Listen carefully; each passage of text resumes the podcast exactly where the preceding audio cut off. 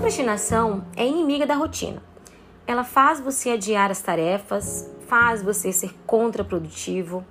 Procrastinar é um problema que está enraizado no ser humano e é tema de inúmeras pesquisas entre psicólogos de várias partes do mundo. Mas como parar de procrastinar? Sou Ayla Cardial, seja bem-vindo, seja bem-vinda a mais um episódio do meu podcast. Resolvi falar sobre esse tema super importante que está presente na rotina de muitas pessoas, inclusive da pessoa que vos fala. Eu me vejo muitas vezes, vezes procrastinando por motivos diversos e daí eu utilizo as técnicas necessárias para sair desse ciclo. Ele é inerente, né, do ser humano, como eu falei para vocês, e é importante entender também até que ponto você se percebe sendo um procrastinador ou se você está procrastinando e entender os motivos para você conseguir sair desse ciclo vicioso, podemos dizer assim. Procrastinar às vezes é natural e não quer dizer que você seja necessariamente um indivíduo procrastinador. Ao contrário do que muita gente pensa, inclusive de quem procrastina, não tem nada a ver com preguiça, e sim um problema relacionado à regulação emocional.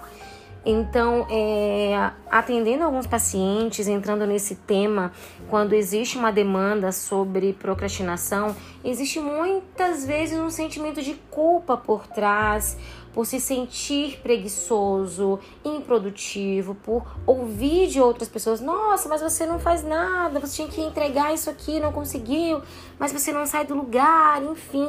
Só que só você sabe o motivo. O real motivo só você pode sair desse, desse processo e realmente sair desse, desse ciclo vicioso aí que está por trás, né? Que, o que faz parte da procrastinação.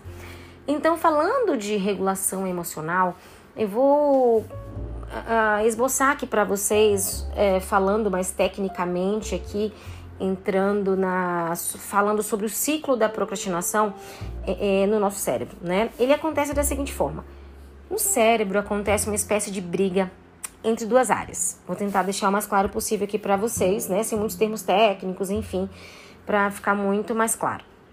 Então essa briga entre as duas áreas que são o córtex, né, o córtex pré-frontal, que ele tá ligado à consciência, né, é, é, que ajuda, ele tem a função de ajudar a planejar o futuro.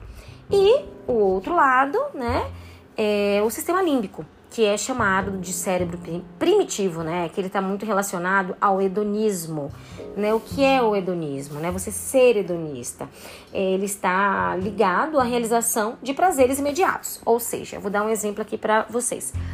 É, quando você é, tá, você está fazendo dieta, nossa, não é fácil você seguir uma rotina, você às vezes ter que é, é, despender ali um turno do seu dia, um momento ali para você fazer suas refeições, organizar as refeições da semana, comer a saladinha com a proteína, nana. É muito mais rápido e muito mais gostoso e muito mais prazeroso o que? Você agir com hedonismo, que é você tipo pedir um iFood você parar no drive do McDonald's, por exemplo, do Madeiro, sei lá, você e comer um sanduíche dele que vai te dar um prazer imediato. Aí o que acontece depois? Você se sente culpado porque saiu da dieta, ai, furei minha dieta e agora, meu Deus, o que é que eu faço da minha vida? É, então, ser hedonista tem o seu preço. O prazer, como eu falei, é super imediato, porém, depois tem um contraponto, né? Nada de errado você furar sua dieta de vez em quando, né? Faz parte, ninguém é de ferro, somos seres humanos, né? E, enfim, mas isso não quer dizer que isso precise virar uma rotina se você tem uma meta, né? Enfim. Então, quando tem essa briga entre essas duas áreas, né? O córtex pré-frontal ligado à consciência e o, o sistema límbico, que, tá, que, que é a parte do cérebro mais prim, primitiva ali, está ligado ao hedonismo, tem esse choque, né? Falando sobre o, o que está por trás da procrastinação, porque eles, esses dois sistemas aí, essas duas áreas cerebrais, elas se desenvolveram em momentos diferentes da nossa evolução. Por exemplo, nos primórdios ali, ou na época do Homem das Cavernas, existia a necessidade de sobreviver a cada dia, né? Então, cada dia era uma luta diária, né? E a consciência de futuro era, ela praticamente não existia. Então não era relevante como a gente tem hoje. A gente planeja, né? Então pensa no impacto das coisas e tudo mais. Por exemplo, é, é, nos primórdios da humanidade, quando é, se comia gordura, né? Havia o estoque de energia para o dia seguinte. O cérebro nos recompensava é, liberando a dopamina, né? Que é o neurotransmissor que dá a sensação de bem-estar. E nos acostum acostumamos com o tempo a isso, né? Ao contrário, estocar comida para inverno, por exemplo, né? É, é, é, não tem muita recompensa a curto prazo, né? Não tem aquela questão ligada ao hedonismo. Então, não liberava nenhuma substância né, relevante ali. Então, por esse motivo, é, tentei resumir aqui o máximo para vocês, fazer um, esse paralelo, né, para entender que por esse motivo o planejamento de futuro ele parece chato. Muitas vezes, nossa, gente, tanta meta, tanta coisa, mas vai demorar tanto para acontecer, sabe? Aquele planejamento, você preenche lá uma planilha gigantesca do que você quer no mês, no ano, e aí você vê que as coisas não vão acontecendo, você fica angustiado, aí se sente culpado porque não conseguiu e tudo mais. Só que Aí, né, você acaba procrastinando, empurrando com a barriga. Ah, não vou conseguir mesmo, não vou fazer e tudo mais, né? Que quem procrastina sabe. Então, para isso eu separei alguns pontos importantes para ajudar você a parar de procrastinar. O primeiro ponto é: dê o primeiro micropasso. Fazer um movimento pequeno é uma estratégia e é uma estratégia que funciona bastante. Eu oriento os meus clientes de mentoria, eu falo sobre isso durante a terapia com meus pacientes, porque é uma estratégia que é totalmente é, é, apoiada pela ciência, né, para ajudar a vencer a procrastinação. Então, o truque é qual? O pulo do gato, né? Você definir uma meta que seja baixa, né? É, é, ela, tão ela é tão baixa, tão simples, tão fácil de atingir que até o hedonista que há em você é, é, é, prefere se sentir bem agora, né? E lidar com as coisas reais depois não vai negar. Né? Então, além disso, quando você consegue atingir, cumprir os seus micro objetivos, ajuda você a dar aquela sensação de realização, que serve até como um up ali, para dar um up, como um combustível para você continuar correndo atrás do que você quer.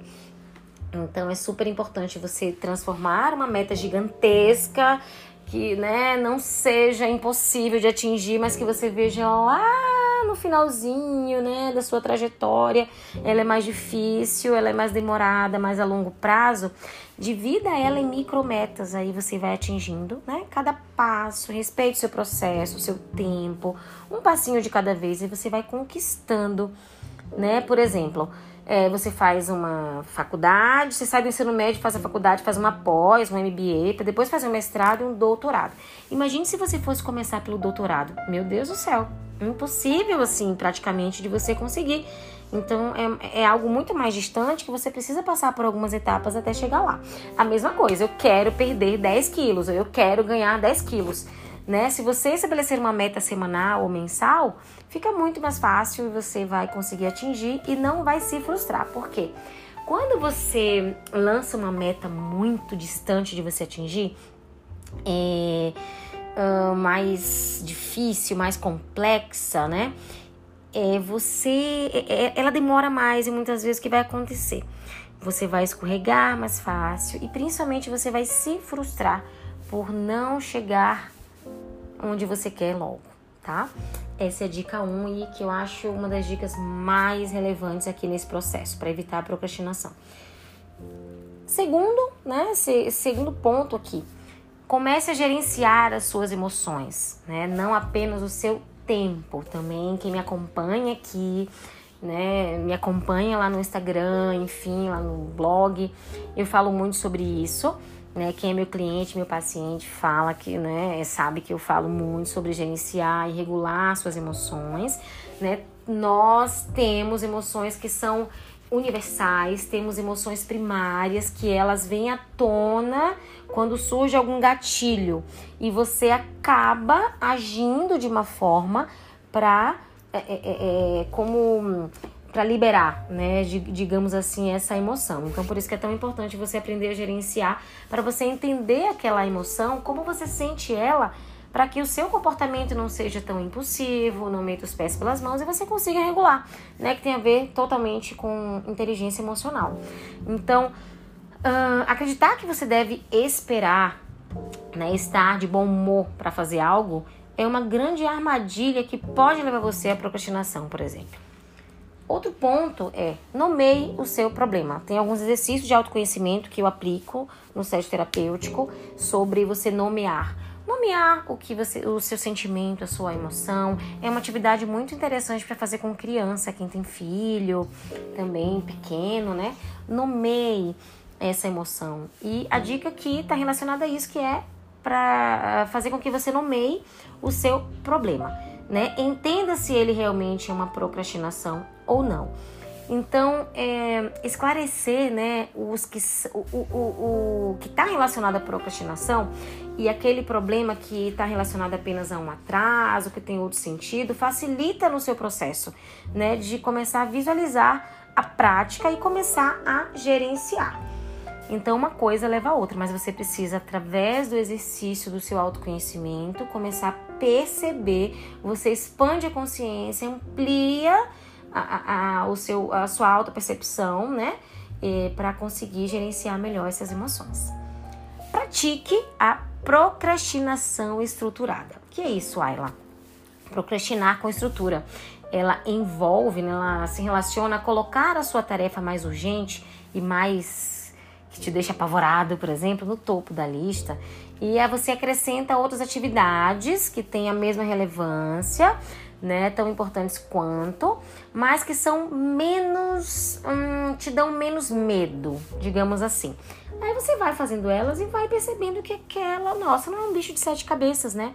Eu já lidei com isso antes. Se eu conseguir fazer isso aqui de uma forma, vou usar a mesma estra é, estratégia para resolver o, o outro problema, por exemplo. Visualize o seu futuro, né? O seu futuro eu.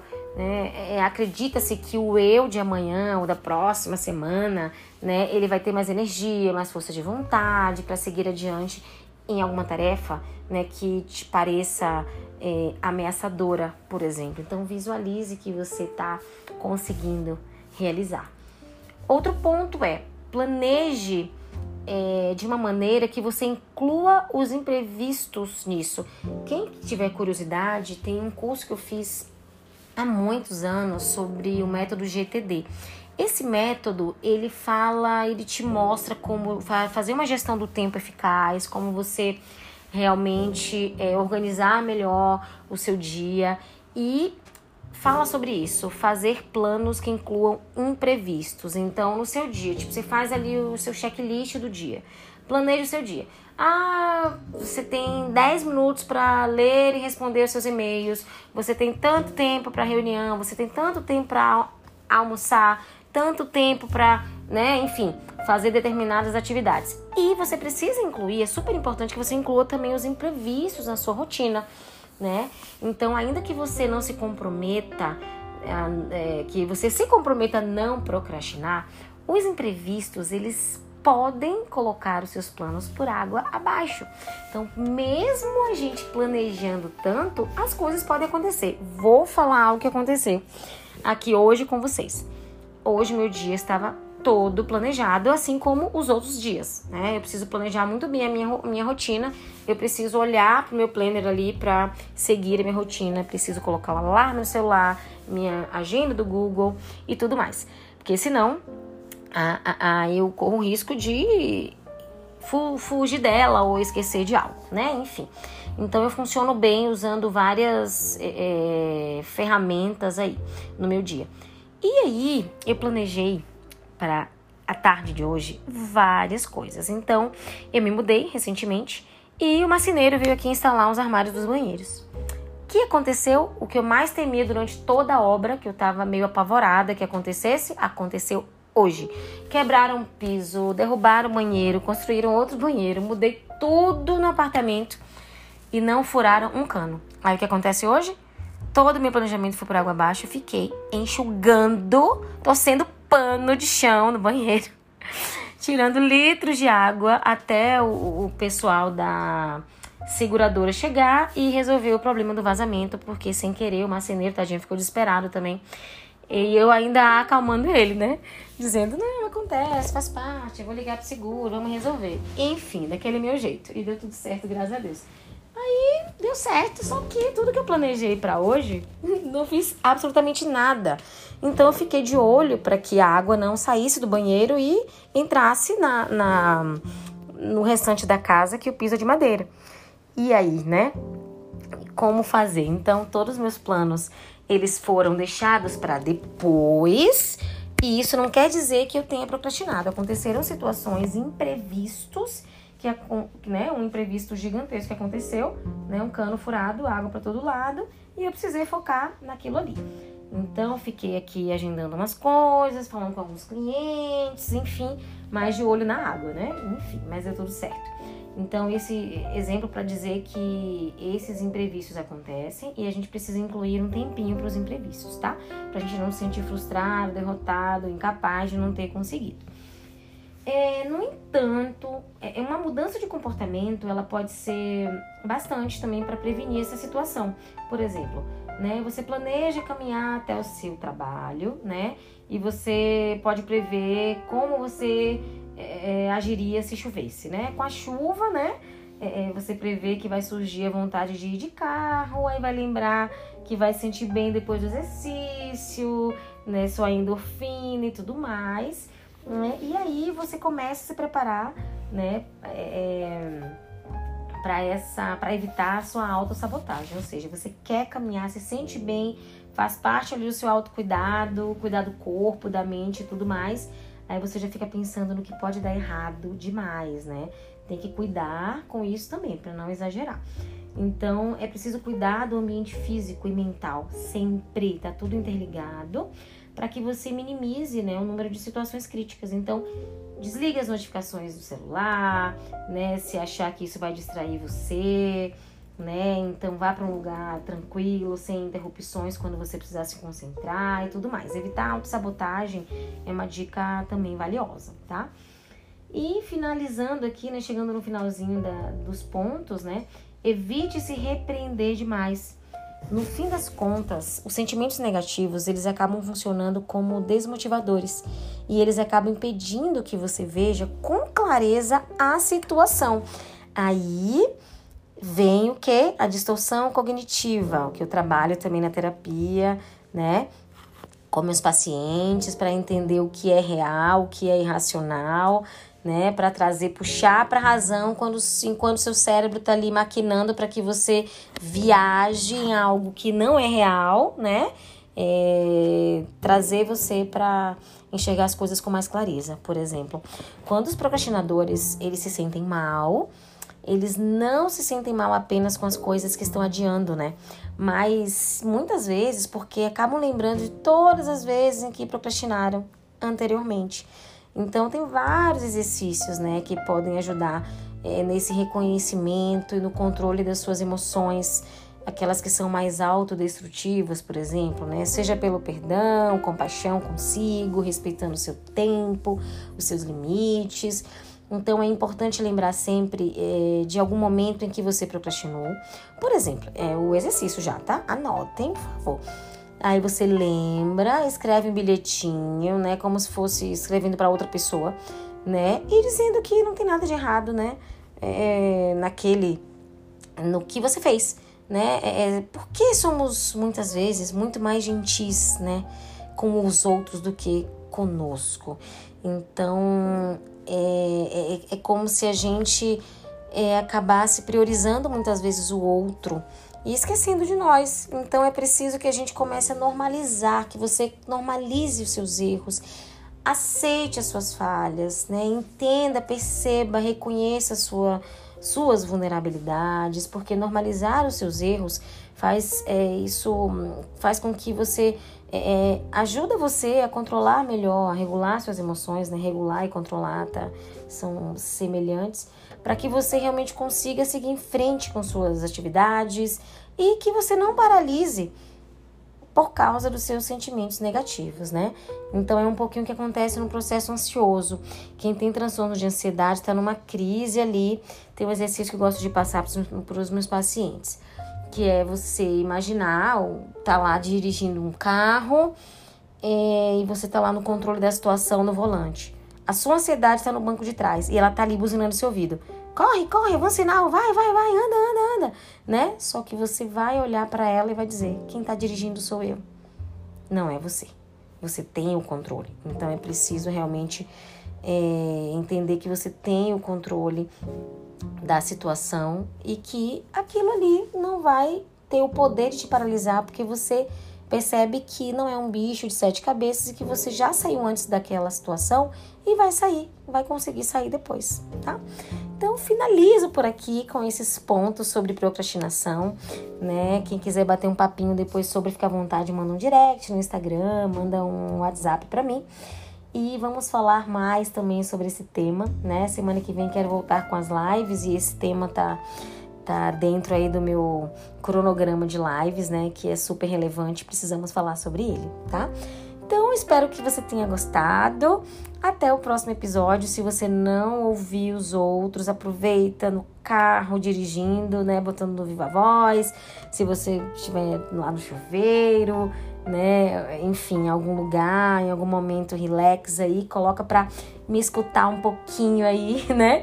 Em pedacinhos. Esse aqui tá dando 21 minutos e alguns segundos aqui, mas você divide em partes, né? Ouve um pouquinho, depois ouve de novo.